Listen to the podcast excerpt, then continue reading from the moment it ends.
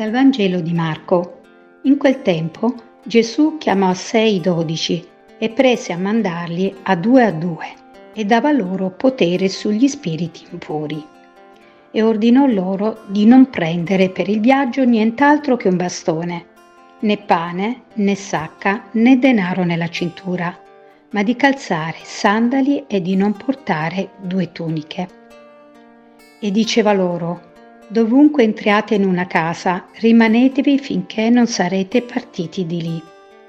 Se in qualche luogo non vi accogliessero e non vi ascoltassero, andatevene e scuotete la polvere sotto i vostri piedi, come testimonianza per loro.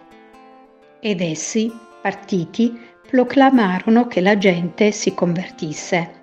Scacciavano molti demoni, ungevano con olio molti infermi e li guarivano.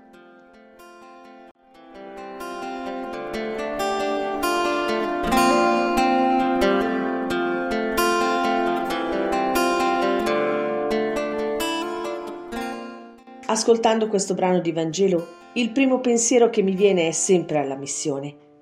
Però non alla missione nei paesi lontani dove l'annuncio del Vangelo non è stato ancora portato, ma la missione che siamo chiamati a vivere nel contesto in cui siamo. Già, perché diventare apostoli vuol dire essere missionari, è l'esigenza del Vangelo. E Gesù oggi ci dà delle indicazioni, ci dice come dobbiamo essere equipaggiati. Vi mando a due a due e porta con te un punto d'appoggio.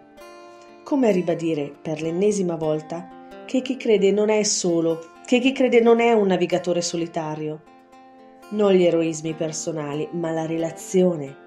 A due a due, non come venditori porta a porta, ma come chi sa che senza relazioni affidabili il Vangelo non funziona. Dovremmo ricordarcelo di più che siamo comunità. Certo una comunità da costruire giorno dopo giorno per essere veramente credibili, perché solo se siamo credibili lo Spirito agisce e spalanca il cuore di chi ci incontra.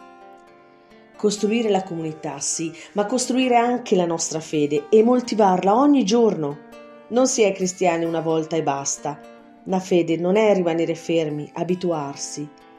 La fede deve crescere con noi e va richiesta ogni giorno. La fede di domani deve essere più forte di quella di oggi, perché solo così saremo gli apostoli chiamati a portare la parola del Signore dove viviamo oggi, con semplicità, attenti solo ad amare la testimonianza della comunione può davvero spalancare i cuori, nonostante noi. In questa giornata provo a ritagliarmi piccoli spazi di tempo per dire al Signore, Signore, grazie per la fede che mi hai donato oggi.